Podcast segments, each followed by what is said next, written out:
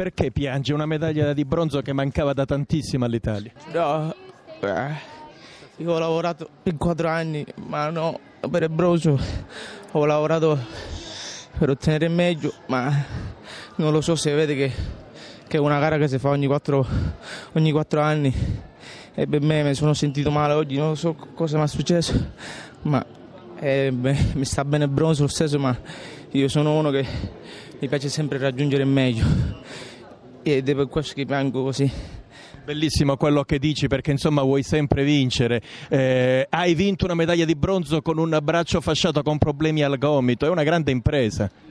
In semifinale mi è uscito, mi è rientrato, io ho questo problema al gomito, però va bene, niente, sono contento anche per il risultato che ho portato all'Italia perché loro mi hanno dato praticamente un'altra vita e penso che siano molto contenti per questo risultato, anche se non è meglio, ma mi sono battuto lo stesso.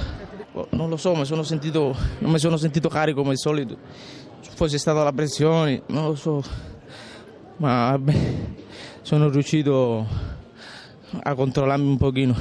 Vediamo che cosa succede ad occhio. Questi qua non puoi arrivare mai così stretto perché sempre loro hanno il vantaggio, sempre li difendono la giuria. E io, io ho sbagliato, però lui ha un grandissimo livello, è campione olimpico e non è facile batterlo per differenza, capito? E è questo.